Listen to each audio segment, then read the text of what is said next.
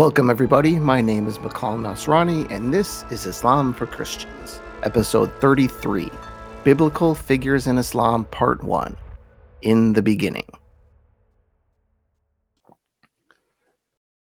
Imagine someone writes a book, but rather than binding it, copying it, and doing all the things that would make it easy for people to read it, he simply took a few hundred pages to the top of the tallest building in a major modern city. Let's say he takes the pages and then one by one tosses them into the wind a thousand feet in the air. Now, let's say you live in that city. To what lengths would you go to find those pages and piece the story together? It would help to have some, well, help to have a group. So imagine a group effort to find the pages and piece it together. Would all that effort be worth it? Especially considering these pages are not numbered at all? The answer, as with most things in life, is maybe. It would depend on how good the author was and how important you consider the literature to be. Just how much does the human race need this knowledge? Now, in the Islamic case, the person on the roof was God. The people picking up the pieces were Muhammad, and more so, the compilers of what we know now as the Quran. They numbered the pages and gave it some organization. But the funny thing is, you know, for the monumental effort required to compile and maintain the Quran in its original form, Christians still feel they're reading pages thrown from a rooftop. You know, this feeling is particularly true of familiar characters and stories when a Christian is looking through the Quran, because sometimes the information is in a dozen different places, or the whole story is not told, or there are some major details that seem to be missing. You know, it's frustrating for a people, a religion, whose holy book is quite literally a compilation of several authors. Yes, it is, but with a beginning, several acts, a clear overriding story arc, and an ending. But as I mentioned in an earlier episode, the Quran is nothing like the Torah or the Christian Bible. You know, I think in many cases when stories are told, the point was not to preserve a historical event in writing. The Quran tells stories for the same reason Jesus did to make a moral point. The Quran is more about spiritual lessons than narratives, and sometimes the stories are used to make a certain point. You'll often hear something like, remember when we, we referring to God. Or you'll hear or read, have you forgotten the story of the old prophet? Insert name here, lesson to follow. Particularly during Muhammad's years in Medina, it does seem that much of this was revealed in an atmosphere where the biblical stories were at least somewhat familiar to the audience. You know, these stories were just kind of floating around in the culture, at least a little bit. You know, in a way, you can think of it as the last two of the synoptic gospels. Uh, for those of you not familiar with this, Mark is the main source for every gospel except John. Mark provided the bare bones, Associated Press breaking story version of everything, and then Matthew and Luke added other sources to that narrative's basic structure. You have something similar in the Quran, which tends to add on expand on, or give a new lesson on an existing, already known story. And on some occasions, it gives a different version meant to override the original story. And that is the subject of this series of episodes, focusing on the Quranic differences of key figures and their stories as compared to the Bible.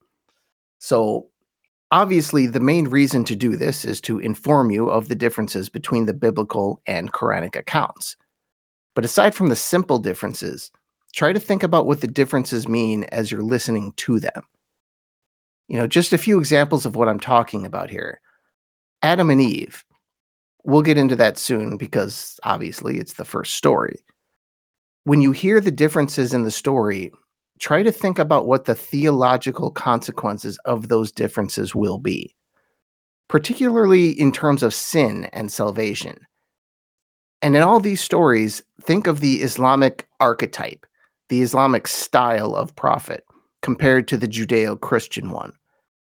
Does one come off better than the other? And what are the different messages being sent? Okay, so let's just dive right into the beginning Adam and Eve in the garden and Satan and all of that. Uh, because the figures in the Quran are all over the place, I'll be using the biblical chronology for this series. It's just simpler that way. Although, really, the timeline, as you can think of it, theoretically should be the same in both religions. So, we start with Adam. He's all by himself in the Garden of Eden. Eve will come in later, but she doesn't play nearly as large a role in the Islamic story. Just to clear, I, am not repeating the biblical story. This is the Islamic story.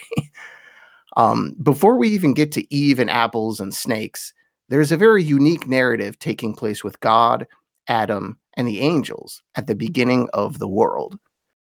And Satan is created almost from the start, uh, at least who Christians know as Satan. Uh, the figure will be called Iblis. We'll get to that in a sec. So, how did that happen? The story, in true Quranic style, is scattered all over the place, but the narrative goes something like this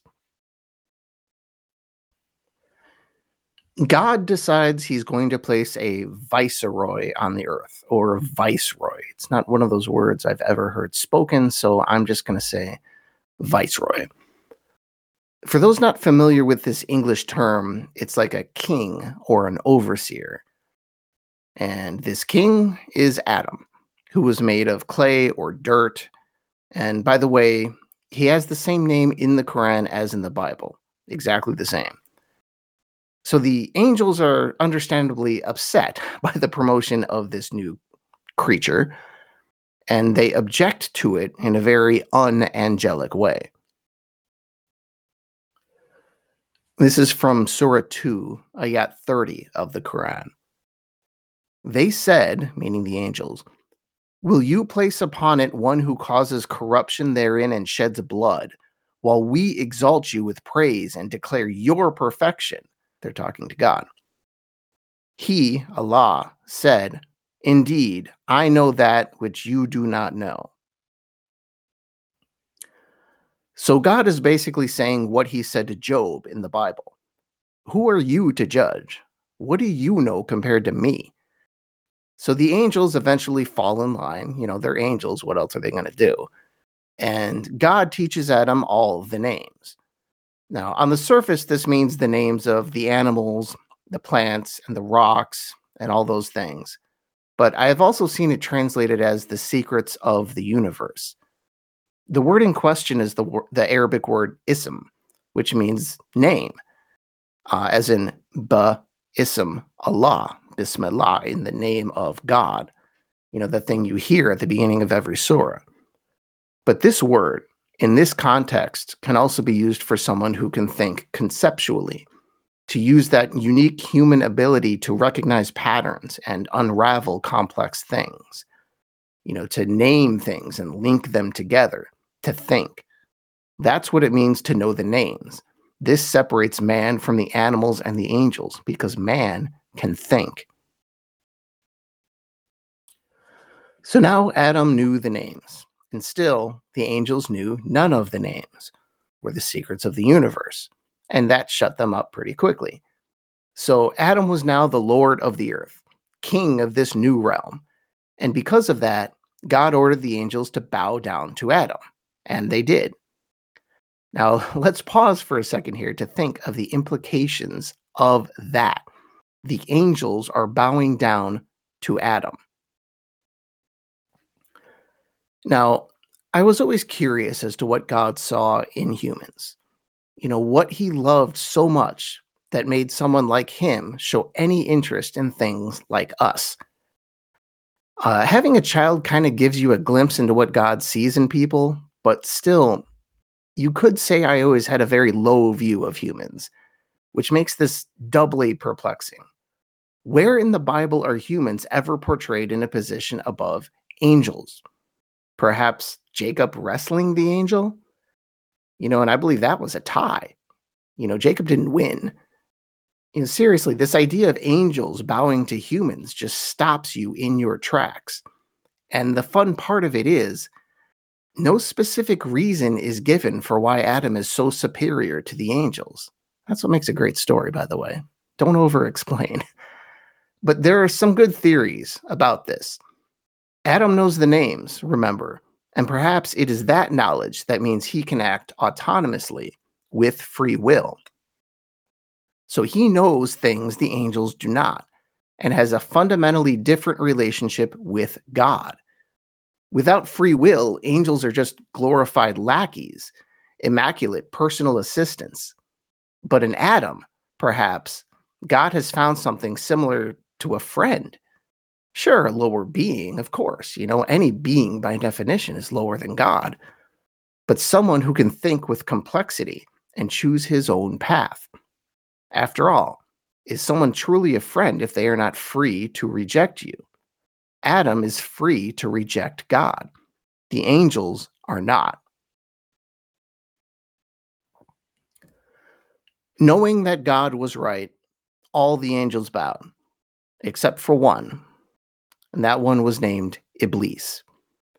I B L I S. Now, at this point, Iblis, as the devil is known in the Quran, is either an angel or a jinn. There isn't a true consensus on which is correct, so he might be a fallen angel and he might just be a jinn. But the majority of interpretations I have seen believe he is a jinn rather than a fallen angel. His true power, after all, is to whisper to humans, something which points to him being a jinn. Uh, that's J I N N, for those who don't know. A jinn is basically an invisible spirit made of fire not too dissimilar from a demon. Um, personally, I lean toward the jinn theory, but unless you're creating some complex Islamic theology, it really doesn't matter what Iblis was. So Iblis objects, telling God, God, you're out of your mind. And why is Iblis so sure that he is better than Adam?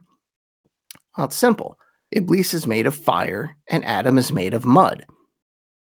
No reason is given for why fire is better than clay or mud, but this does give credence to the jinn theory, of course. You know, jinn, after all, are made of fire as their base element. Iblis's problem here is pride, and the Quran tells us this directly. Pride was the reason for Iblis's newfound attitude problem, and he became a disbeliever in this moment a disbeliever in the sense that he no longer submitted to God and worshiped him. Obviously, he believed God existed, especially because God was in the process of literally telling him to go to hell. But Satan is a disbeliever in that he is disobeying God. Iblis then asks for a reprieve until the day of judgment, the end of the world. And God grants this reprieve and announces that Iblis's job is now to be the enemy of mankind from Surah 7, Ayat 16 to 18. He said, Now, because thou hast sent me astray, verily I shall lurk in ambush for them on thy right path. This is Iblis talking. Then I shall come upon them from before them, and then from behind them, and then from their right hands, and then from their left hands, and thou wilt not find most of them beholden unto thee. He said, Go forth from hence, degraded, banished. God's talking now. As for such of them as follow thee, talking to Iblis, surely I will fill hell with all of you. I really wish the character of Iblis was developed a bit more in the Quran because this is just great, great stuff. Just from a literary perspective, this is amazing stuff. You know, don't you love that last line? Surely I will fill hell with all of you. Powerful and dramatic. Iblis would be a terrific idea for a movie. You know, there are so many creative gaps you could have a field day with in this story, establishing why Iblis hates Adam so much, and perhaps that he hates God too. On the other hand, side story here, there are some Sufis who actually view Iblis as a tragic hero. Iblis so loved God and was such a true monotheist, he refused to bow to anyone else, even if God directed him to do it. What happens if you love someone and they ask you to kill them, for example? Wouldn't you refuse? This would be similar. Uh, it's interesting stuff, and it's definitely not Muslim orthodoxy. So, anyway, you see the role of Satan, the Islamic Satan, as pretty similar to the biblical Satan. And why did God allow this? You'll get the same theories from Muslims as from Jews and Christians. It's the same mystery. Perhaps it's God's way of testing and purifying his new species. You know, if you're ever interested in the theological study of why God allows evil to exist, there is an entire discipline dedicated to it. Uh, just type in theodicy, followed by your chosen religion, into a search engine. That's theodicy, T H E O D I C Y. So that's the first clash between Adam and Satan in the Islamic story, and it will not be the last. Uh, here's where we move into a story that will be more familiar to Christians Adam and Eve and the forbidden tree. Actually, let's back up a little here. Uh, Eve has to be created first. Now, the story of the creation of Eve isn't present in the Quran, which often, not always, but often means it is saying by default, just go ahead and follow the biblical story. That's kind of a concept to keep in mind. Islamic tradition and the Hadith hold that Eve was created from Adam's rib, which is consistent with the biblical story. So, same origin for Eve, but a vastly different story. Eve is never named in the Quranic story itself, like I said. Uh, she's just Adam's wife. And unlike in the Bible, she doesn't have any special role. Satan tempts both Adam and Eve together in the Quran, omitting the biblical account of Eve being tempted and then in turn tempting Adam. Still, the story is pretty similar. God tells them to eat anything in the garden, except, of course, the fruit on that particular tree. Eating from that tree will make you wrongdoers. Now Satan comes in. No mention of a snake, telling them God doesn't want you to approach that tree because if you do, you will become immortal. So they approach the tree and they realize they're naked. So they try to cover themselves as God comes along, like the parent of a small child who can't believe they just did what you just told them not to do. And God says, Didn't I tell you not to approach the tree? And didn't I tell you not to trust Satan? But God forgives him and he issues a warning to all humans. From the Quran, uh, Surah 7, Ayat 27. O children of Adam, let not Satan seduce you as he caused your first parents to go forth from the garden and tore off from them their robe of innocence, that he might manifest their shame to them. Lo, he seeth you, he and his tribe, from whence ye see him not.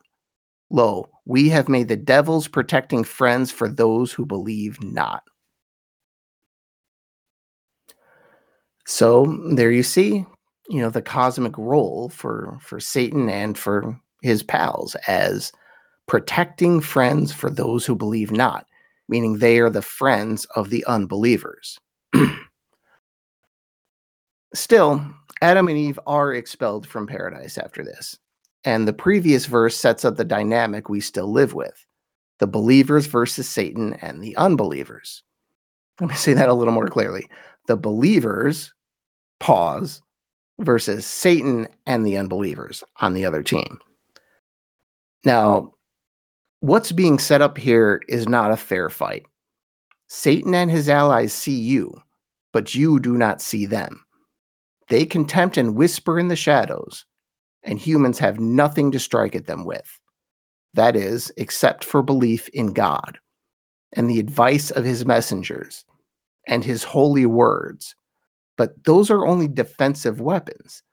Humans can't go on offense and take the fight to Satan, except maybe for throwing rocks at an effigy of him during the Hajj pilgrimage. Satan plays offense, humans play defense and it will be like that until the day of judgment. So Muslims are fighting a classic defensive war, batting off the enemy with some pretty great tr- tools. You know, they don't have nothing, but they're unable to destroy the enemy for good.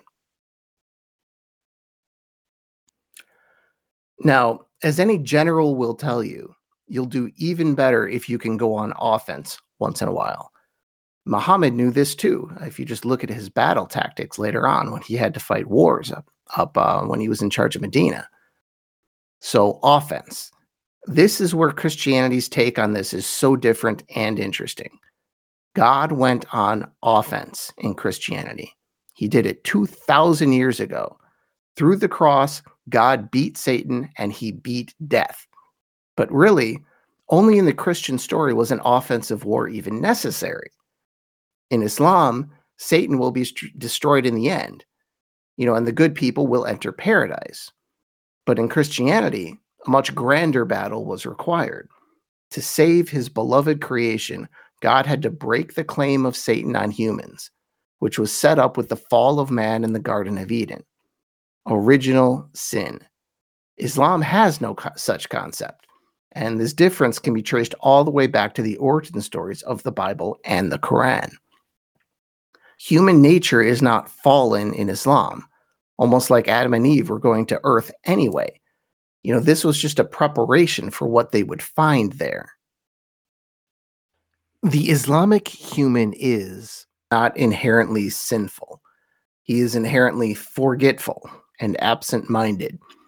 This is the purpose of the prophet and the books, not to redeem, but to guide humans on the path back to God, back to paradise, to find success in this way. And the fact that humans err is totally understandable in both religions, just for different reasons. In Christianity, humans err because it's our nature. It just is, as we are. You know, asking why humans sin is like asking the sun why it's obsessed with nuclear fusion. What else is it going to do? It's the freaking sun. It has hydrogen, it has helium, and it's going to do what it knows to do with those two basic elements. And what else are humans going to do but to sin? When facing an imperfect world with an imperfect heart, what else will the fusion of those two elements result in? We're humans. We sin. It's our thing. But in Islam, humans err because they are ignorant, not because they are inherently sinful. They are ignorant because they are confused. And it's hard not to be. For Islam, humans are like someone looking up at the universe and trying to understand how it all works. But the stars can be boring and imperceptible at times and covered by clouds. And there are these planets that are moving too. So, how does one figure it out? The human hardware needs a complementary software, something like calculus to make things clear.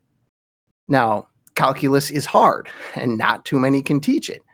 And there are always stupid people telling you to ignore it. It's hard, and besides, it doesn't matter, they will say. But luckily, there's this super handy calculus textbook called the Quran and a handy workbook in the Hadith. And all the prophets who came before to lay the foundation with basic math and geometry and algebra and all that. That's how you get back to heaven.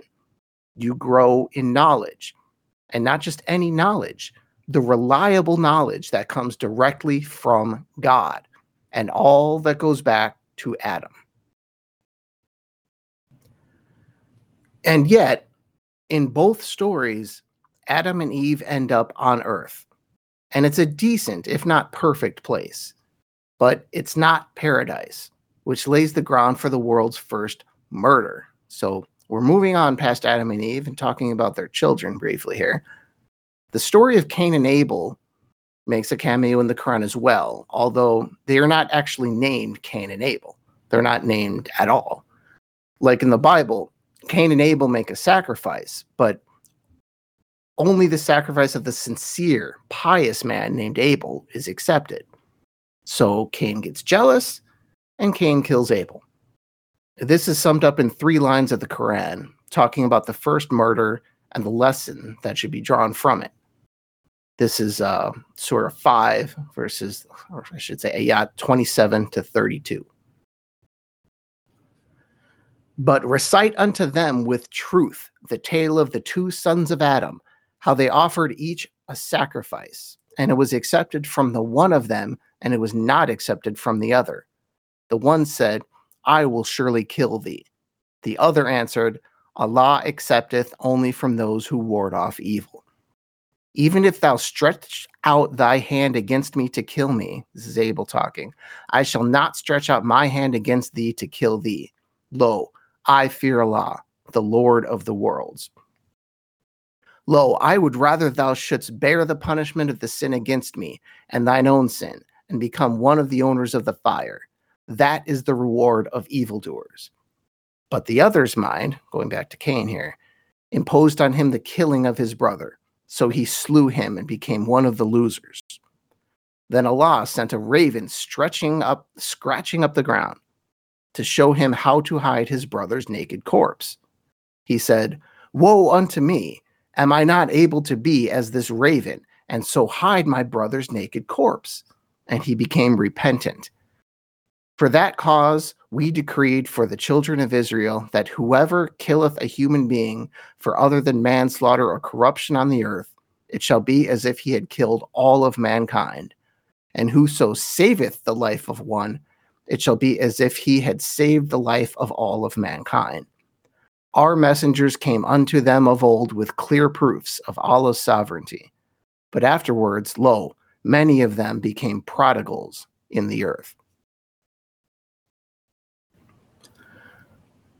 So, interestingly enough, the Quran is extrapolating the story of Cain and Abel here, extending it to the entirety of mankind, much like the Bible does this with Adam and Eve and the fall. So we have Cain and Abel, the children of Adam and Eve. Now, the Bible is very concerned with genealogy, who begat whom, and all of that. But the Quran, not so much. And for two major reasons. One, the Quran is not the story of the Hebrew people. It doesn't have the same record keeping purpose as the Old Testament, or even, say, the Gospel of Matthew. And two, the Quran is about sermons, not narratives. More often than not, narratives are not told for their own sake. The Quran does not just tell a story to tell it. The story is supposed to bolster some other point being made. You know, just like you think it odd if the priest went up there on Sunday and just told a story and then left. No, he's coming back to a point and he's saying, okay, well, here's this story and here's what it means. That's what the Quran does. And that's why these stories are scattered all over the Quran like a fragmented hard drive. The main point is the sermon, not the story, because the Quran is not literature as classically understood. It's more a collection of sermons than a collection of stories, and certainly not a long arch with a zillion acts with an ultimate beginning and a clear end. Now, this is something to just kind of drill into your head as we start this series. I have no idea how many it's going to be, but it'll be a lot. Um, so you will see this theme over and over as these episodes progress. And next time we'll jump into the story of Noah and then the multi faith giant of Abraham. Thank you, and I'll talk to you next time. Inshallah.